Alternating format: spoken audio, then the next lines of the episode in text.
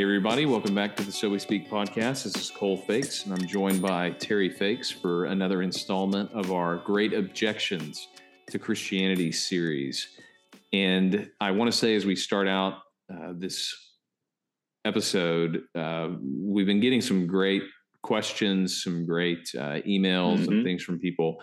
I don't know that we'll be able to do every objection but if you have an objection that really bugs you or one that you really want us to talk about, send it in. I think we've got a few open slots in this series that we could work in. So, uh, as people have been doing, if you've got one, send it in. We love to hear the objections that you think are really persuasive or just ones that are difficult to answer. And if mm-hmm. we can, we'd love to take a swipe at those. Exactly.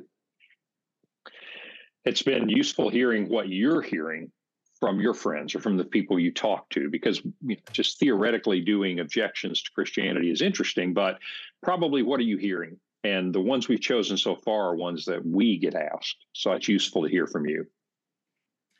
So, in this one, we're going to do another really popular objection and one that, uh, if you've spent any time in the secular or in the religious academy, you've encountered this because it's actually popular both places.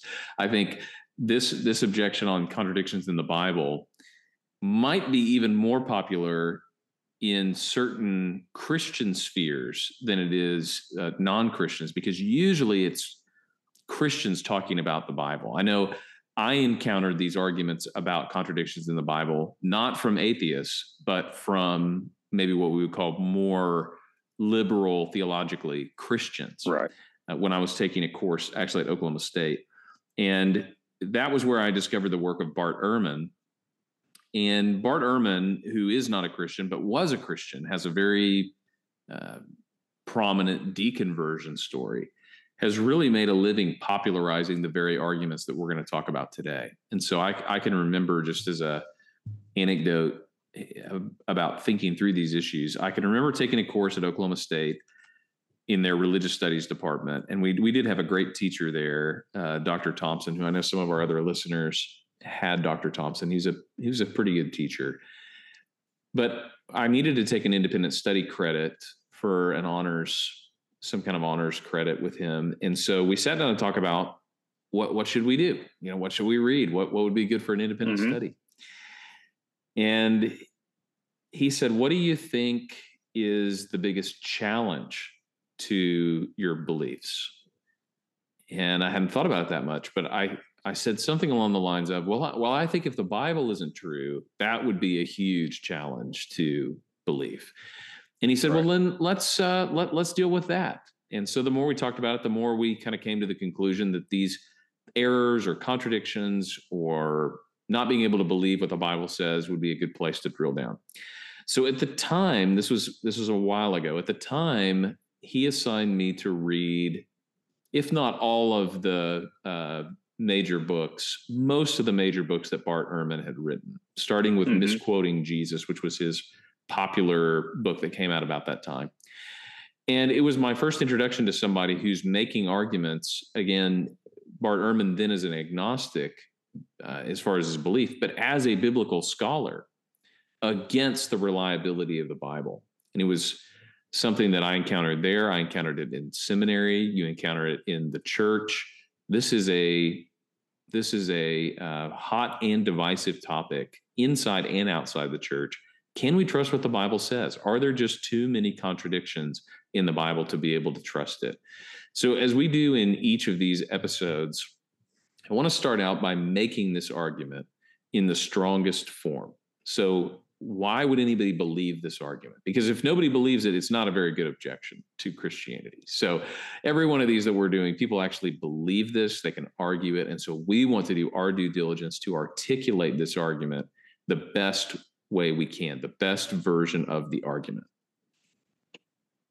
Yes. In fact, I think that there, it's not a coincidence that this has peaked. This question has peaked when it has, because we live in a culture that's in the midst of a a long uh, fad of deconstruction. For example, if I had said to you 30 years ago, George Washington was a noble person, I don't think anybody would have doubted that. They would have said, "Oh, wow, yeah, I've, I've, studied in school some of the great things he did. What an amazing life! What a great accomplishments." Today, that statement is would be met with a great deal of skepticism because it's like, well, we're going to take a 21st century lens. We're going to look at his life, and we're going to look at some things he did then, 250 years ago, that we wouldn't think is acceptable today. So it's very popular in our culture to deconstruct things. So, how do you deconstruct the Bible? Well, we live in a culture that deals with precision. I mean, we have computers, we have engineering, and we have a very engineering mindset, if you will, a very precision kind of mindset. We don't need to say, I think this quote is something like this. We just pull it up on our computer and quote it. Well, that's not exactly the way things were done in the past. But if you take that mindset into the past, you can probably deconstruct anything. Well, of course, the Bible is one of the great uh, topics for this. And so you get this, you get three basic contentions. One is that the text that we have of the Bible, whether it's in Hebrew Old Testament or Greek New Testament, is not reliable. Just a matter of the words that are there and not the words that were said. The second thing is there are contradictions. One writer would say this happened, and another writer would say, well, eh, that happened. And then finally, there are just errors, historical errors. People didn't remember correctly, or they maybe didn't, they missed that day in class and didn't know that piece of history. So you'll see attacks on those three areas to trying to deconstruct the veracity of the Bible. So we would call it textual problems, contradictions, or errors, errors of fact or history.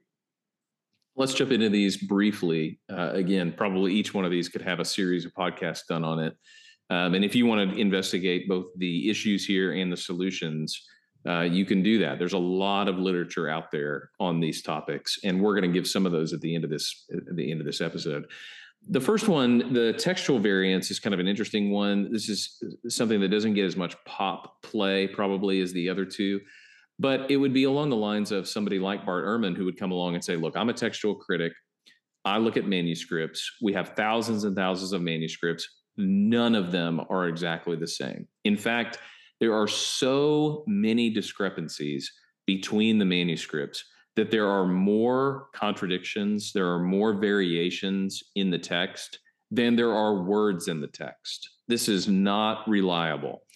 another version of this would be we, because we have all these manuscripts and they all say slightly different things, we actually don't know what the original manuscript said. That's this is a different version of this argument. It's not just that there are contradictions, it's that the contradictions are such that we don't know what the original manuscripts actually said. So I'd say those are the two top versions of this argument in terms of a textual basis. Uh, we, we just we don't know because there are so many contradictions mm-hmm. what the original said and there are so many contradictions in the manuscripts that this text is untrustworthy. The second one would be these factual uh, contradictions. So t- two two common ones would be in mark chapter 2 for example in mark 226 jesus is referring back to when david ate the showbread. And he says when in the days of abiathar well, when you go back to 1 Samuel 21, that story happens when Ahimelech is the high priest, not Abiathar. Now, Ahimelech is Abiathar's dad. So you say, well, okay, this is clearly an error. Maybe Jesus, maybe Matthew, but or maybe Mark, I mean, but somebody makes an error here saying Abiathar when in fact it really was Ahimelech. Another common one would be the way that Judas dies. This is one you hear fairly frequently. So, Judas, after he betrays Jesus uh, in Matthew, he goes back and tries to give the silver back, but they won't take it. So, he goes out and he commits suicide, and that's why it's called a field of blood. Then in Acts chapter 1, verse 18, uh, Luke tells us that he goes into this field and he falls headlong and his insides burst open and that's how he dies. So the question is, which one is it? Did he hang himself? Did he burst open right. in this field? Which one is it? And you get this kind of argument, which is these two authors are saying two different things. We, it doesn't really matter which one is true. All we can take from that is this cannot be an inerrant book because it has contradictions in the texts. Right. And uh, of, of those three, I think one of the, before we dive into any particular thing, I think one of the interesting things that you brought up and bring up frequently is the idea of how you approach the text. I alluded to it when I talked about taking a 21st century morality and applying it to George Washington, for example, who lived 250 years ago, or taking a 21st century uh, epistemology, what, what we think about information and so forth, and applying it to a 2,000 year old document. And so the approach that you bring, and you talked about the idea of a hermeneutic of skepticism. What, what does that phrase mean? So before we get into the, as you said, before we get into the specifics, there's actually something even deeper that needs to be addressed before we start to work out the answers to these things. And that would fall under this idea of how are you approaching the texts? So there are several ways. I think our default mode in today's world of kind of deconstruction is skepticism. We go to things not giving an implicit trust to what a document or a source or a person says. Uh, this would be called in some of the more academic literature, this is called the hermeneutics of suspicion. Hermeneutics means interpretation. So we're coming with an interpretive lens, and the lens that we're using is suspicion. I am suspicious that there is something here, something mm-hmm. either contradictory, something ideological. So this is how all kinds of criticism are done in today's world. I suspect that this person is saying this but what's actually true is they're saying that because of their position of power, or they're saying that because they are a man, or they're saying that because history is written right. by the winners. You know, whatever. Instead of dealing with what they actually say, we get behind the text with this suspicious lens and we start to question, meddle with, deconstruct what's going on there. When you come to the Bible with a hermeneutics of suspicion, you are looking for contradictions.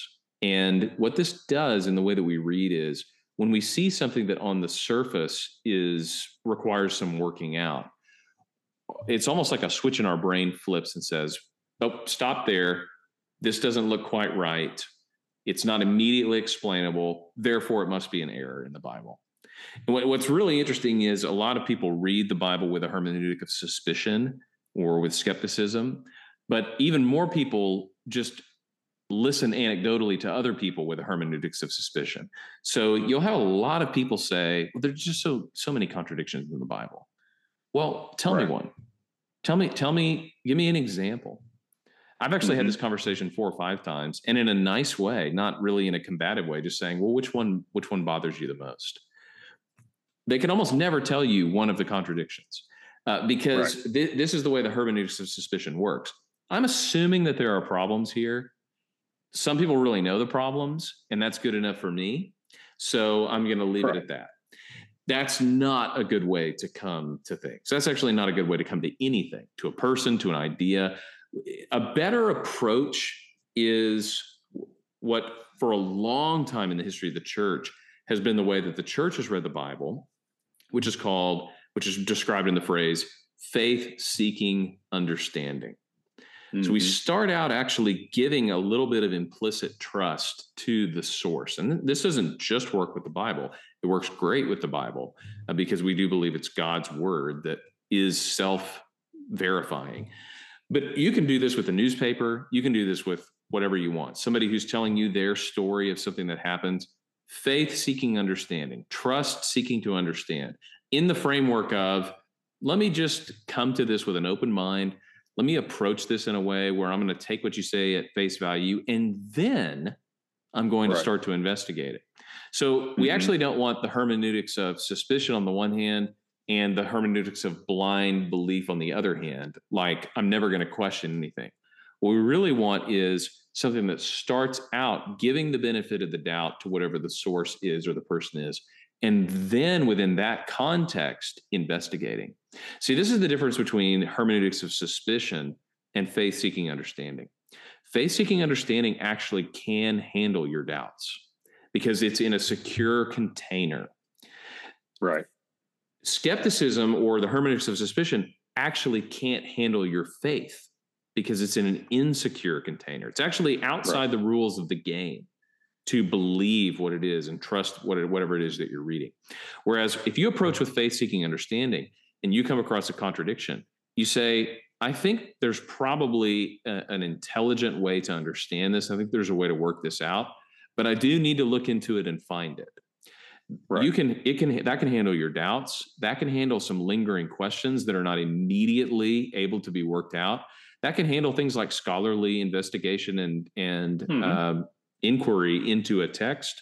It allows the whole frame of human experience when you approach the text with a with with a bit of um, faith or a bit of optimism, a bit of trust, and then begin to work things out.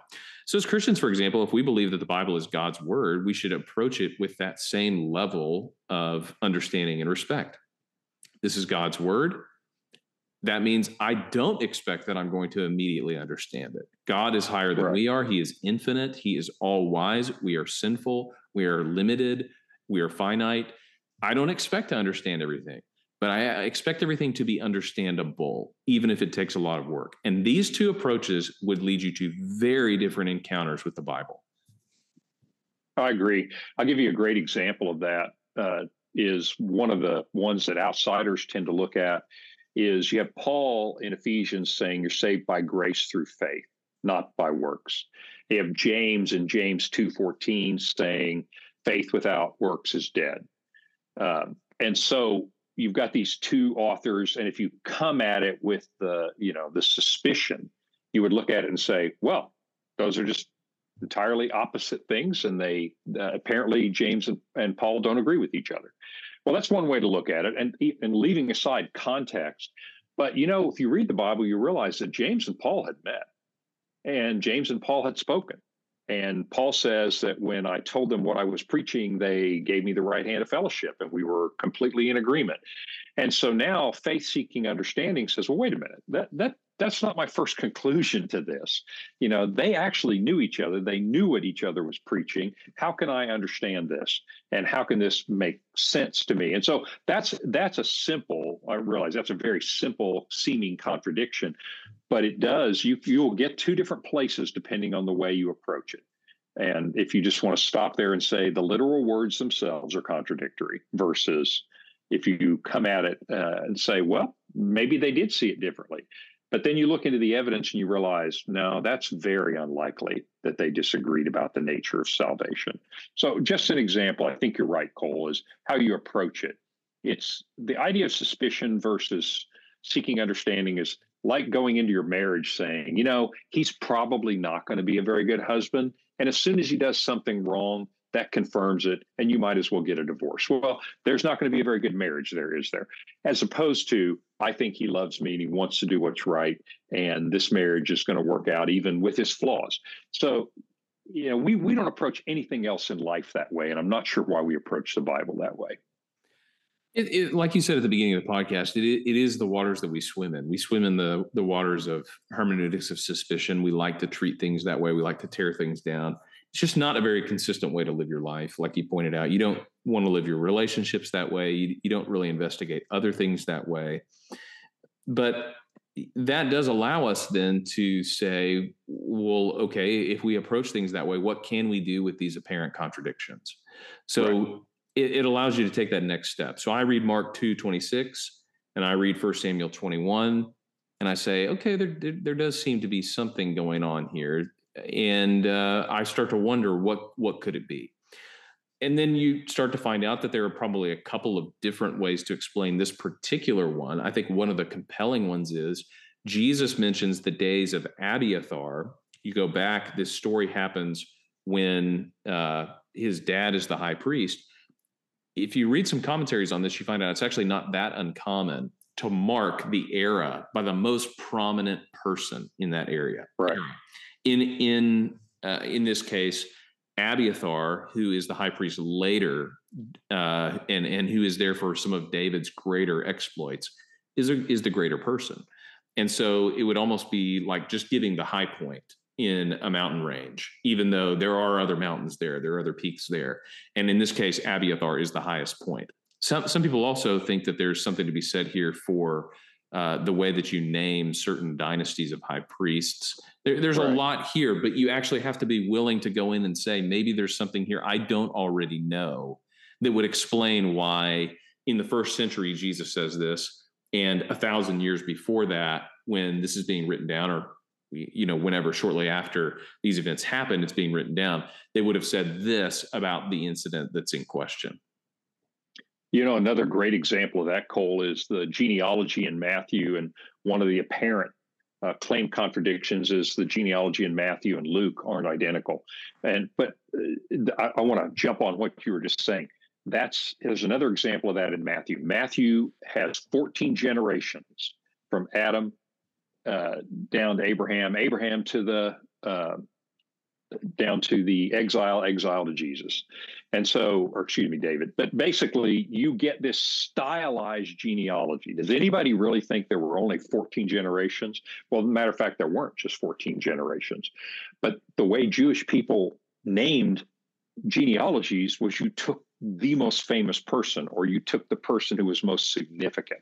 And that's just a common practice. Now, if I don't know that, I look at it and go, well, that's an obvious contradiction. But that's not the way they did things then. And that's right. another example in the genealogies is there are certain kings that are left out of the genealogy because they were terrible kings. Uh, and and so you just get this stylized uh, genealogy. That was very common. It's not a matter of they didn't know; they just chose not to portray the information that way. Right. There there is a there's an embedded humility here in saying maybe there's something in this text that isn't immediately obvious to me.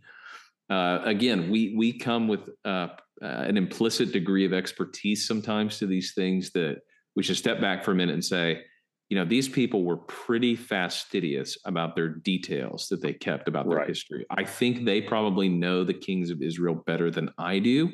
Let me see right. if there's something going on here that might explain why they list them like they do in those genealogies. In the Judas example, th- this one I think is a bit more curious in terms of what actually happened here. I don't think there's a contradiction here in saying both of these things could have happened. He certainly could have hung himself and then fallen down into the field and his uh, in his entrails burst open. Th- those could both happen. And uh, it made me think because we had we just had the um, 60th anniversary of JFK's death, and C.S. Lewis dying uh, in the same day, which is kind of interesting. But it, it would be like if one news news reporter said, President JFK shot in the head and killed. And then another person said, the president died in the hospital of a brain hemorrhage. Well, both of those are actually true. Right. They are not contradictory, but read in a certain light, you might think that they were. I mean, if you just right. take it and say, well, this person said that, uh, you know, he was shot and died, as if that happened immediately. This person said that he died in a hospital and it was from a brain hemorrhage. Well, both of those are actually true in the case of JFK's true, right. death. Uh, right. There may be other controversies surrounding JFK's death, but that could be totally reconcilable in two major newspapers, and we wouldn't bat an eye at it. But somehow, because it's in the Bible, we right. approach it with the skepticism that would say, nope, there's two slightly different things here. I'm not even going to investigate. I don't see how these things could be true. So I'm not going to spend the time to try to figure it out. You know, that idea of, of bringing a little humility to the text, and not just the Bible, but in general, is also important in another category of claims, and that is the historical errors. And there's there are many of these, but one obvious example, really famous, is it was very popular uh, in the first part and last part of the last century to say that King David probably didn't actually exist. Uh, the great famous king of, of the Old Testament, or if he did, he was a minor chieftain that Jews later blew up into a hero figure, kind of like King Arthur. Now people would say, well, King Arthur might have actually lived, but he sure wasn't all that they made him out to be. Well, that's what people thought about King David because there wasn't any evidence of King David ever living outside the Bible until at uh, Dan in northern Israel uh, a few decades ago, a piece of pottery was dug up, a stone was dug up called the Tel Dan Stela. That mentions David, the house of David, meaning, oh, not only was he real, he was a big deal. He was like you were saying, Cole, he's the one that you're going to name after. Like all the kings after David, they were of the house of David because he was the greatest king. And then since that time, a few other references have come up. And so a little humility, certainly in archaeology, is don't be too sure about what hasn't been dug up yet. And there are many examples like that.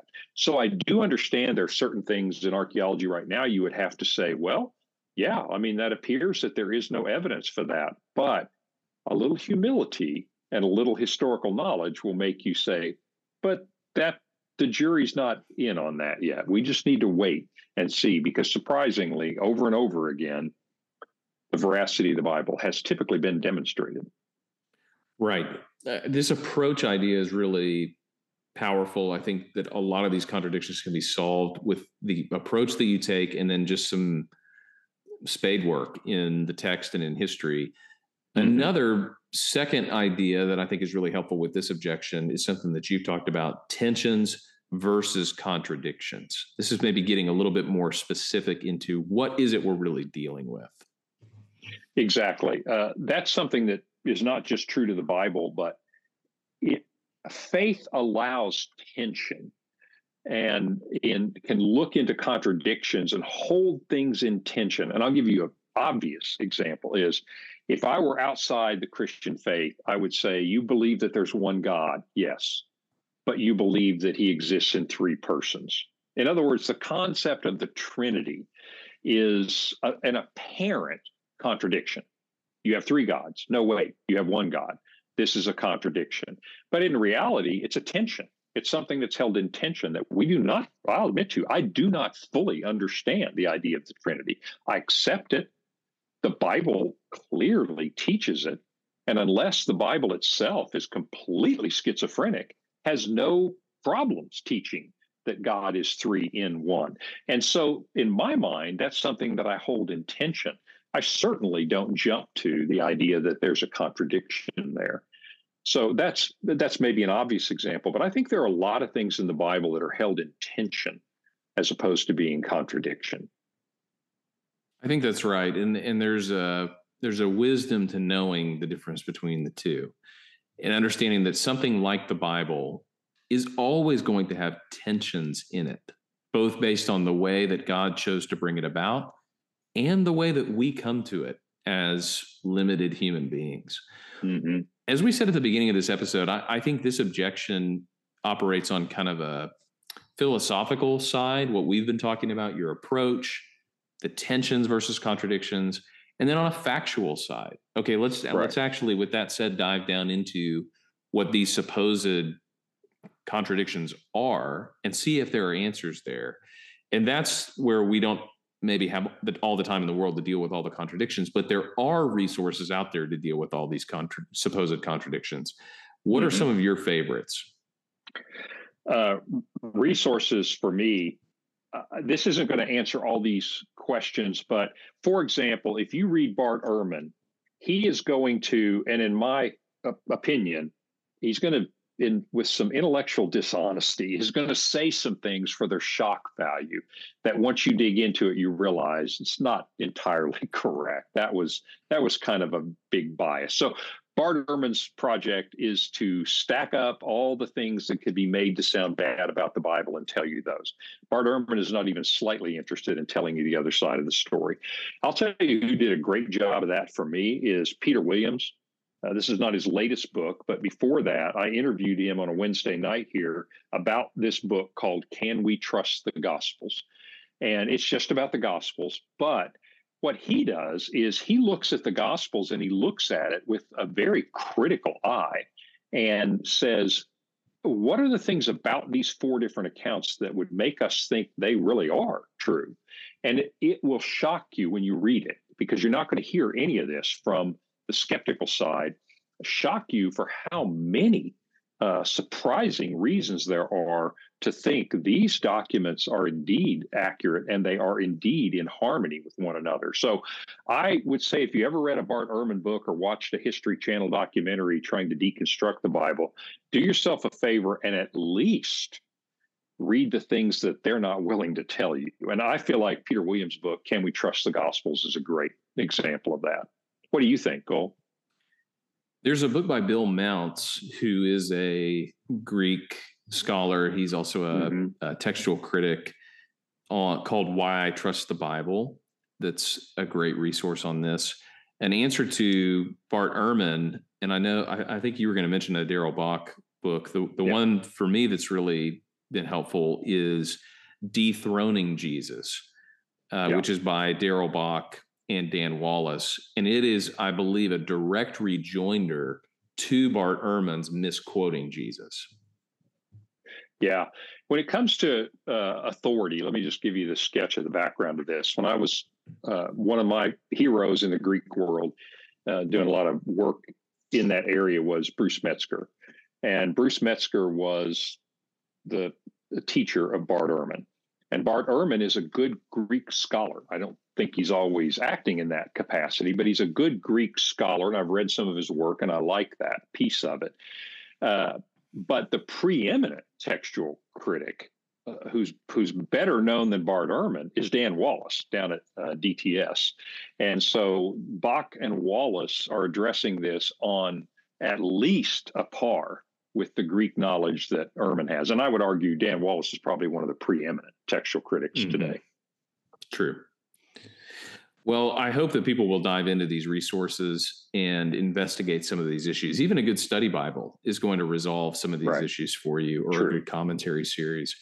And uh, uh, certainly, we're always open if people email in info at sowespeak.com with a particular contradiction or something that they have trouble with. We're certainly uh, always happy to either flesh some of this out or point to a resource to help mm-hmm. people. So it's it's one of those things. If you're really willing to do the work on these, these questions can be answered.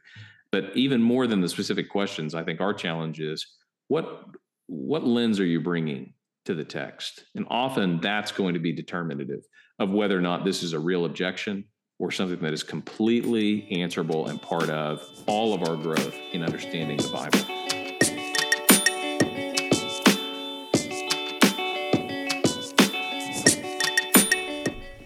Thanks for listening to the So We Speak podcast. If you like what you hear, go ahead and leave a comment, leave a review, email us, tell us what you like about it, tell us what you'd improve about it. Thanks to all you guys who are listening, and we'll see you next week on the So We Speak podcast.